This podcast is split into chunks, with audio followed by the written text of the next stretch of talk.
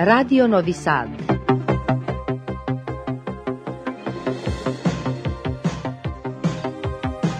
Programul în limba română continuă.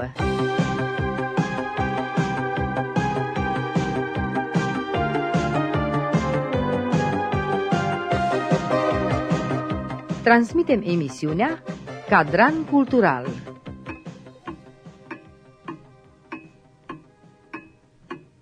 Stimați ascultători, bună seara! Mă numesc Cotila Pescariu, iar invitatul meu la Cadran Cultural în această seară este domnul profesor Mircea Măran, doctor în istorie. Profesor dr. Mircea Măran continuă să cerceteze și să readucă în centrul atenției evenimente și personalități istorice care au o anumită însemnătate pentru comunitatea românească din Serbia. Ar avea multe să ne povestească, dar de această dată vorbim despre noua sa carte, care a fost publicată sub egida Academiei Române București, și despre Aurel Uroș, una dintre cele mai importante personalități din istoria confesională a românilor din Banatul Sârbesc. Domn profesor, iată că în palmaresul dumneavoastră de cărți a apărut încă una, tipărită sub editura Academiei uh, Române la Cluj-Napoca și aș vrea să ne spuneți mai multe detalii despre această carte și ce înseamnă faptul că aveți uh, o carte printre multe alte cărți de valoare. Este vorba despre cartea intitulată Românii din Banatul Sârbesc la 1848-1849, apărută la editura Argonaut din Cluj-Napoca, în colaborare cu Institutul de Istorie George Barițiu al Academiei Române din Cluj-Napoca. Este o carte la care am lucrat uh, foarte mult timp, uh, în urmă cu mai mulți ani, documentată de surse istorice din arhivele istorice din Panciova și este prima monografie de acest fel uh, care tratează problema românilor din Banatul Sârbesc în acest eveniment deosebit de important din istoria Europei, Revoluția de la 1848. Prefața cărții a fost scrisă de colega mea, Ela Cosma, de la Institutul de Istorie George Barițiu și în urmă cu câteva zile a avut loc lansarea mai multor cărți în editura Institutului George Barițiu din Cluj, la care din păcate nu am putut să particip, însă am avut onoarea și bucuria ca și cartea mea să se găsească printre cele 15 cărți publicate în anul 2023 la această prestigioasă instituție din cadrul Academiei Române. Desigur că este o onoare și o cinste de a-ți vedea numele pe o carte tipărită sub egida Academiei Române și aceasta în tot cazul că îmi dă forțe noi pentru cercetări noi și pentru elaborare de monografii noi. Această monografie ar trebui să fie citită de cât mai mulți cititori și în special aș vrea să spun că să pun accent pe faptul că ar trebui să o citim chiar și noi, cei din Banatul Sârbesc, pentru că știm atât de puține despre un trecut adevărat istoric. Sigur că da. În momentul când voi ajunge și eu la această carte, pentru că încă nu am primit-o, dar trebuie să o primesc, voi încerca să distribui această carte oamenilor interesați de această temă și publicului larg, pentru că, într-adevăr, aveți dreptate, noi aici foarte puține știm despre istoria noastră. Majoritatea evenimentelor noastre culturale din Banatul Sărbesc se limitează la folclor, muzică populară și poezie în grai bănățean. Prea puțin spațiu este acordat istoriei, dar istoria reprezintă temelia, fundamentul identității naționale a unui popor. Prin urmare, cred că ar trebui publicate cât mai multe cărți și citite de către oamenii noștri de aici, pentru a ne cunoaște trecutul, rădăcinile, pentru a cunoaște cum s-a desfășurat uh, viața oamenilor pe acest spațiu, ce evenimente importante au avut loc, care au fost personalitățile marcante din trecutul nostru și multe, multe altele. O să mă leg de ceea ce ați spus. Au existat momente extraordinar de bune și calitative pentru viitorul nostru, dar au, au existat și eșecuri și aici aș da un citat. Cine își uită istoria riscă să o repete, așa că ar fi bine să, să ne cunoaștem trecutul din toate punctele de vedere. Sigur că da, sau am putea spune și în felul următor. poporul care nu-și cunoaște trecutul nu are viitor să nu facem parte din astfel de popoare, ci să fim unul uh, care știe să-și clădească viitorul. Și facem acum referire la încă o carte importantă, dar de ce este această carte importantă? Pentru că ne vorbește despre o personalitate bisericească importantă, un român din Banatul uh, Sârbesc, iar această carte se intitulează Aurel Uroș, articole și studii. Cine a fost Aurel Uroș? Aurel Uroș eh, a fost născut la Doloave, în apropiere de Panciova și a studiat teologia la Caransebeș, devenind preot. A funcționat ca preot în mai multe localități din Banatul Sârbesc în perioada interbelică și după al doilea război mondial, devenind la un moment dat eh, protopop al Panciovei și devenind și primul vicar al vicariatului ortodox al românilor din Banatul Iugoslav, înființat în anul 1971. A fost un uh, preot uh, sârguincios și un bun organizator al bisericii și în special uh, subliniez faptul că a fost un publicist foarte, foarte dedicat și un teolog foarte bine pregătit. Cred că este cel mai bun teolog provenind din rândul românilor din Banatul Sârbesc. Majoritatea studiilor sale au fost publicate în foaia diecezană din Caransebeș, dar și în alte publicații ale timpului, mă refer la perioada interbelică, chiar și aici la noi în uh, gazetele care au apărut în limba română. La Vârșeț, cum ar fi Nădejdea, și Foaia Poporului Român, Aurel Uroș are foarte, foarte multe articole. Cartea a fost publicată în editura Centrului de Studii Banatice din Vârșeț, cu sprijinul Secretariatului Provincial pentru Cultură al Provinciei Autonome Voivodina. Deci, iată că odată teologii sau preoții se ocupau cu mai multe domenii. Erau foarte conștienți și nu vreau să neg faptul că acum nu este așa, doar că acești oameni sunt din ce în ce mai rari care se ocupă de mai multe domenii și încearcă să găsească substanța vieții noastre și cum se răsfiră ea prin, prin activitățile pe care le întreprindem. Da, sigur că da. Aurel Uroș uh, și-a manifestat talentul său de teolog și de publicist, în special în perioada interbelică, pentru că după război nu a mai avut posibilitatea de a face acest lucru, pentru că venind uh, comuniștii la putere în Iugoslavia, nu au permis uh, bisericii, respectiv reprezentanților bisericii ortodoxe, și nu numai a bisericii ortodoxe, ci a tuturor bisericilor din țară, să-și manifeste talentul și să-și manifeste toate dorințele și cerințele lor, atât culturale cât și sociale, politice, etc. Deci biserica a fost marginalizată și în acest sens nici Aurel Uroș nu a mai avut posibilitatea ca să publice atâta de mult. El a devenit la un moment dat, am amintit, vicar al vicariatului ortodox român din Banatul Iugoslav și a avut posibilitatea să fie redactor al anuarului bisericesc care a fost publicat de acest uh, vicariat, în cadrul căruia și-a publicat uh, studii mai scurte, monografii mini sau micromonografii, cum să le numim, ale localităților uh, românești din Banatul Sârbesc. Deci a continuat și după război, pe timpul comuniștilor, în măsura posibilităților, activitatea sa de cercetător, de publicist și de teolog, dar într-o măsură mult mai mică decât în perioada interbelică. Ce credeți dumneavoastră? Avem noi timp astăzi să ne multiplificăm în mai multe domenii, în sens să ne ocupăm nu doar de profesia noastră, ci să lărgim, de fapt, profesia noastră și asupra altor domenii pentru a putea da o imagine cât mai clară a vremurilor în care trăim. Da, este o întrebare interesantă. Din păcate, în ultimul timp, observăm cu toții că nu mai prea avem timp. Trăim foarte repede. Nu avem timp să citim o carte, un roman. Într-un oarecare fel, internetul ne ajută la foarte multe lucruri, dar pe de altă parte ne frânează activitățile noastre. Deci, mult timp se pierde pe internet și aceasta nu cred că este bine. De pe internet, normal, putem să ne documentăm, să găsim lucruri foarte frumoase, însă pe de altă parte este și o foarte mare pierdere de timp. De aceea cred că în ultimul timp, chiar datorită internetului, nu mai avem atâția intelectuali cu priviri largi, cu orizonturi largi.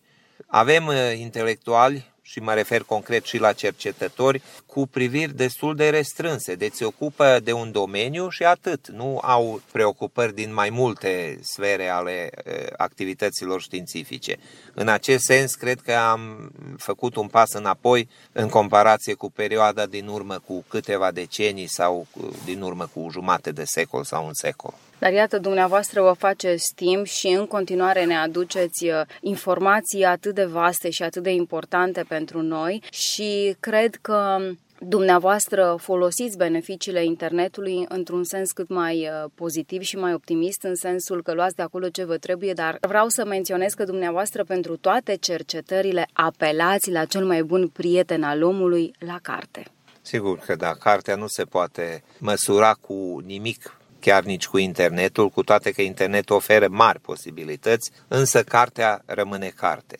Deci, în bibliotecile, fie că este vorba despre biblioteci municipale, școlare sau orice fel de biblioteci, se găsește tezaurul cultural al omenirii.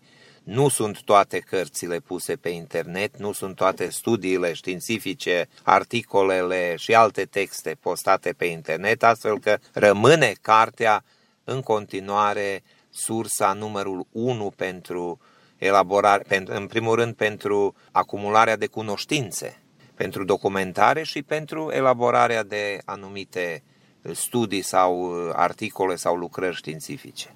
Centrul de Studii Banatice ne-a adus uh, încă un material extrem de important, iar despre ce este vorba mai concret, vă rog frumos să ne spuneți dumneavoastră. Da, este vorba despre un proiect uh, intitulat 90 de ani de la semnarea Convenției Școlare Iugoslavo-Române. Anume, este cunoscut faptul că în perioada interbelică învățământul în limba română a trecut printr-o criză aprofundată, având în vedere plecarea cadrelor didactice, a învățătorilor din școlile cu limba de predare română din satele Banatului Sârbesc în România, astfel că numeroase școli au rămas fără învățători români.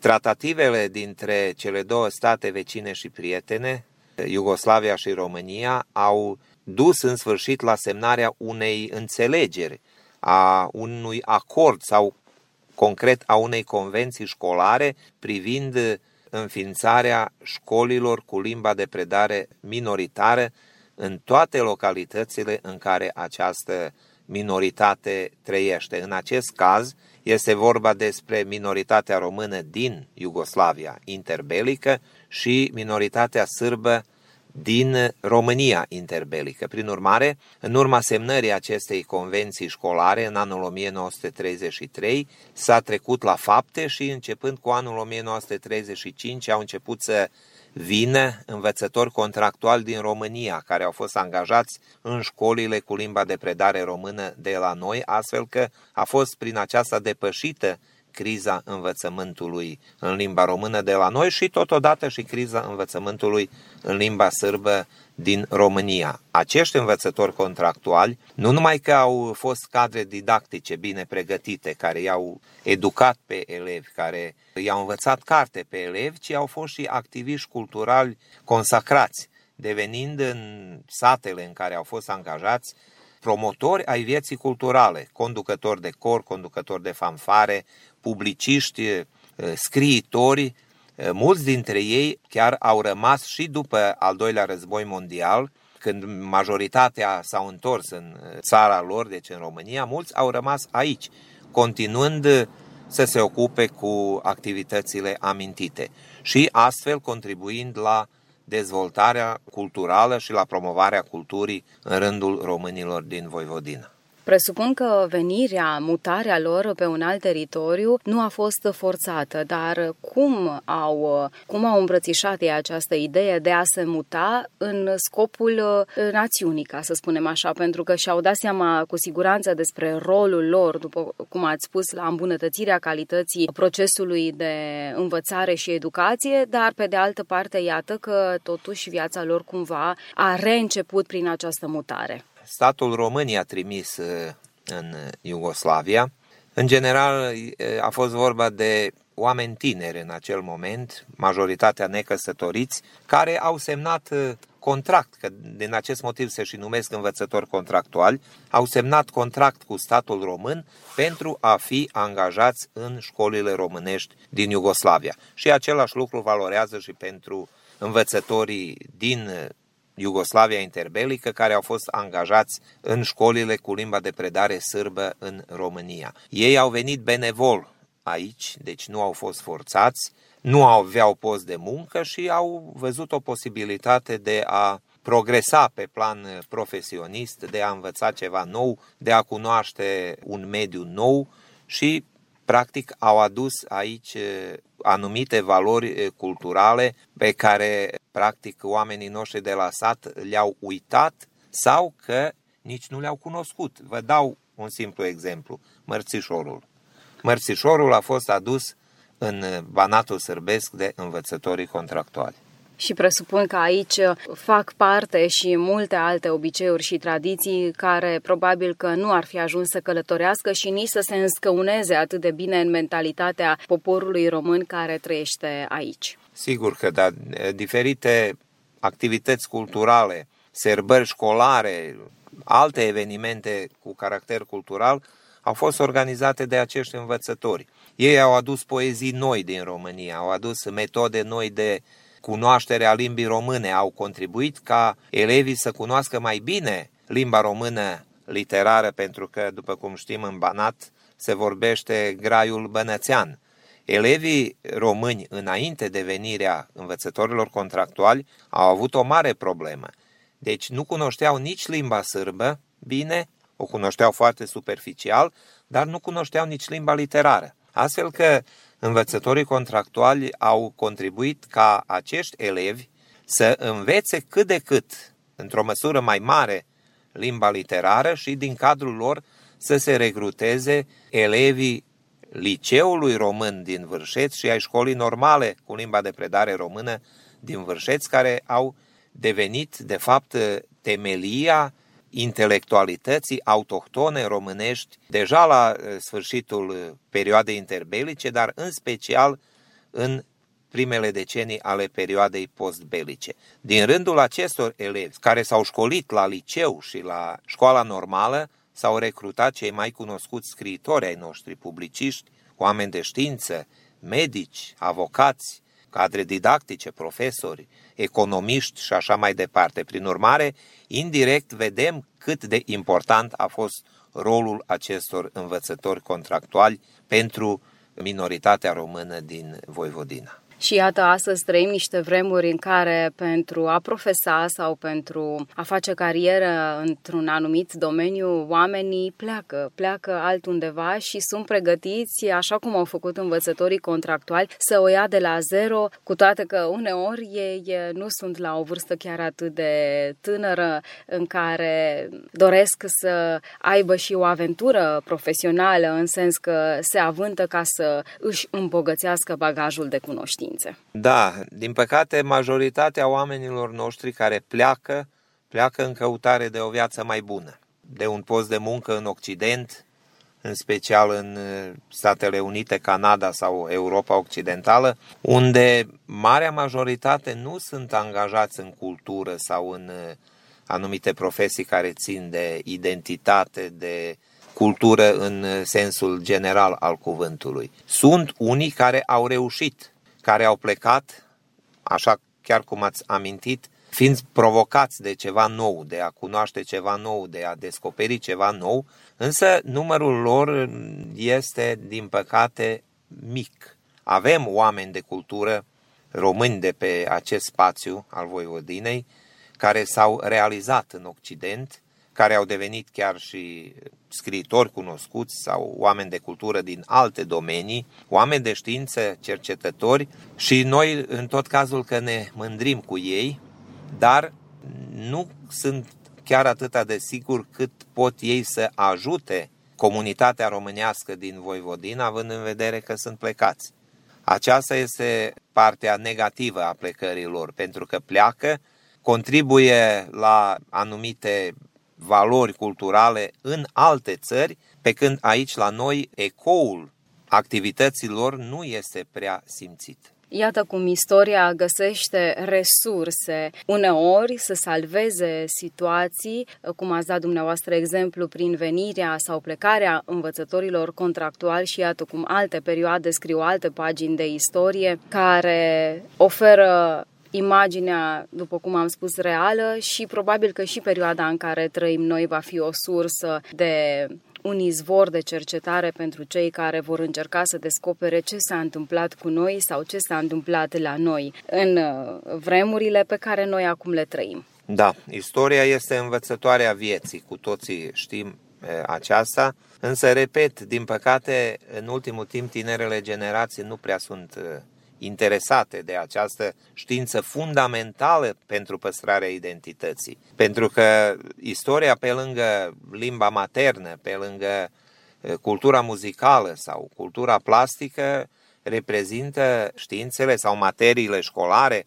care cel mai mult influențează asupra păstrării identității. În ultimul timp, istoria este chiar și, aș zice eu, marginalizată chiar și de unele mass media de la noi, care dau mai mult spațiu folclorului. Folclorul este important în tot cazul, însă nu putem să ne limităm doar la folclor, că prin aceasta rămânem practic un fel de populație rurală care doar ascultă muzică populară și prin aceasta își păstrează identitatea. Nu este suficient acest lucru. Trebuie să ne cunoaștem istoria, trebuie să ne cunoaștem literatura cultă, pe lângă cea populară, nu sunt împotriva literaturii populare, a poeziei populare, însă nu poate să o minoritate să aibă în exclusivitate poezii populare în Grai Bănățean. Deci trebuie cultivată literatura cultă, așa cum s-a făcut în perioada postbelică, când a apărut o seamă de valori ale literaturii în limba română din Voivodina, nume gigantice. Să-l amintim doar pe Ioan Flora sau pe Petru Cârdu. Din păcate, ei nu mai sunt între noi și eu nu văd nume noi importante în literatura de expresie românească din Voivodina, ceea ce este mare păcat și, din păcate, în acest sens sunt pesimist, că nu vor mai apare nume așa de mari, pentru că nu se cultivă literatura, nu se cultivă nici în școli și nici în activitățile culturale eh, ale asociațiilor și ale altor eh, organizații cu caracter românesc, care, repet, mai mult forțează portul național și eh, muzica populară. Ați spus nu se cultivă. Credeți că nu se cultivă pentru că și ascultătorii, telespectatorii noștri își doresc uh, să urmărească un program mai, uh, să-i spunem, distractiv uh, și nu unul mai serios care aduce elemente de bază ale culturii noastre, de bază în sensul literar, istoric, social. Deci, unde credeți dumneavoastră că se face poate o mică eroare?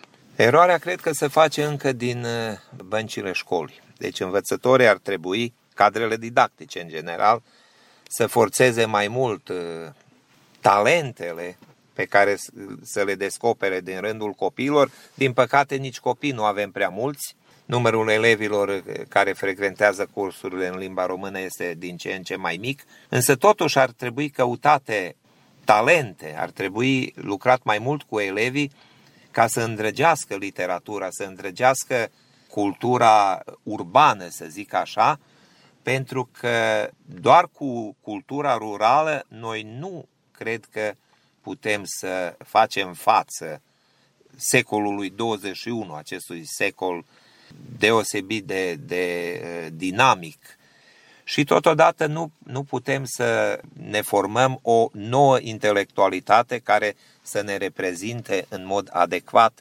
atât în țară la noi, cât și în România și pe plan mai larg în Europa sau în lume. Bineînțeles că și pe plan mai larg, având în vedere că astăzi cea mai circuibilă limbă este limba engleză și cine cunoaște această limbă poate să ajungă foarte departe și se poate exprima într-un alt fel și exprimarea nu mă refer doar la o exprimare lingvistică, mă refer și la un alt mod de a percepe viața și un alt mod de a-ți face o imagine în public și printre ceilalți intelectuali, pentru că se știe dintotdeauna că intelectualii dintr-un stat au fost uh, citați de alții și bineînțeles că acești oameni nu s-au exclus unii pe ceilalți, ci au încercat să ia unii de la ceilalți ce este mai bun. Pentru că noi astăzi nu citim doar uh, poeziile poeților pe care îi cunoaștem din România și Serbia, ci mergem mai departe. Întotdeauna apelăm la o carte de Friedrich Nietzsche, de Honor de Balzac. Avem alți scriitori care ne-au povestit uh, despre viață și care ne-au ajutat să ne schimbăm uh, modul de gândire, uneori să fim mai flexibili și să înțelegem mai multe despre noi, despre noi ca oameni. Da, sunt de acord că limba engleză este foarte importantă azi și că fără limba engleză informațiile nu pot să pătrundă în afara țării. Deci dacă chiar și eu personal, dacă public o lucrare în limba română sau în limba sârbă despre românii din Banatul Sârbesc, ea nu are acces în Occident, nu are acces în lume pentru că este scrisă într-o limbă, fie româna sau sârba, care nu este de circulație internațională. De aceea ar trebui lucrările noastre fundamentale din domeniul istoriei, etnologiei, antropologiei, etnomuzicologiei, traduse în limba engleză, pentru că sunt mult mai vizibile. Azi ele se postează pe internet și pot fi accesate de oricine în oricare parte a lumii. În America, în Australia, în Africa, oriunde, pe când uh, dacă este scris într-o limbă care nu are atâta circulație, cum este româna sau sârba, va rămâne văzută doar de un număr mic de oameni care cunosc, care cunosc aceste limbi. De aceea engleza este uh, practic un imperativ și în special mă refer la traducerea lucrărilor noastre și la scrierea de noi lucrări direct în limba engleză, dar pentru aceasta trebuie și cunoscută bine această limbă. Domn profesor uh, Mircea Măran, vă mulțumesc foarte mult pentru acest dialog. Vă doresc spor în continuare în tot ceea ce vă propuneți să realizați și sper să ne bucurăm de cartea care nu de mult a fost publicată sub editura Academiei Române. Românii din Banatul Sârbesc la 1848. Vă mulțumesc pentru acest dialog. Sunt sigură că toate întrebările pe care le-am expus pot fi continuate și pot fi discutate în continuare. Ne oprim aici și sper să vă am alături într-o viitoare emisiune. Și eu vă mulțumesc. Stimați ascultători, emisiunea Cadran Cultural se încheie aici. Vă reamintesc că în această seară am stat de vorbă pe teme istorice cu domnul profesor Mircea Măran, doctor în istorie. Vă mulțumesc pentru atenția acordată. Să aveți o seară frumoasă în continuare alături de Radio Novi Sad.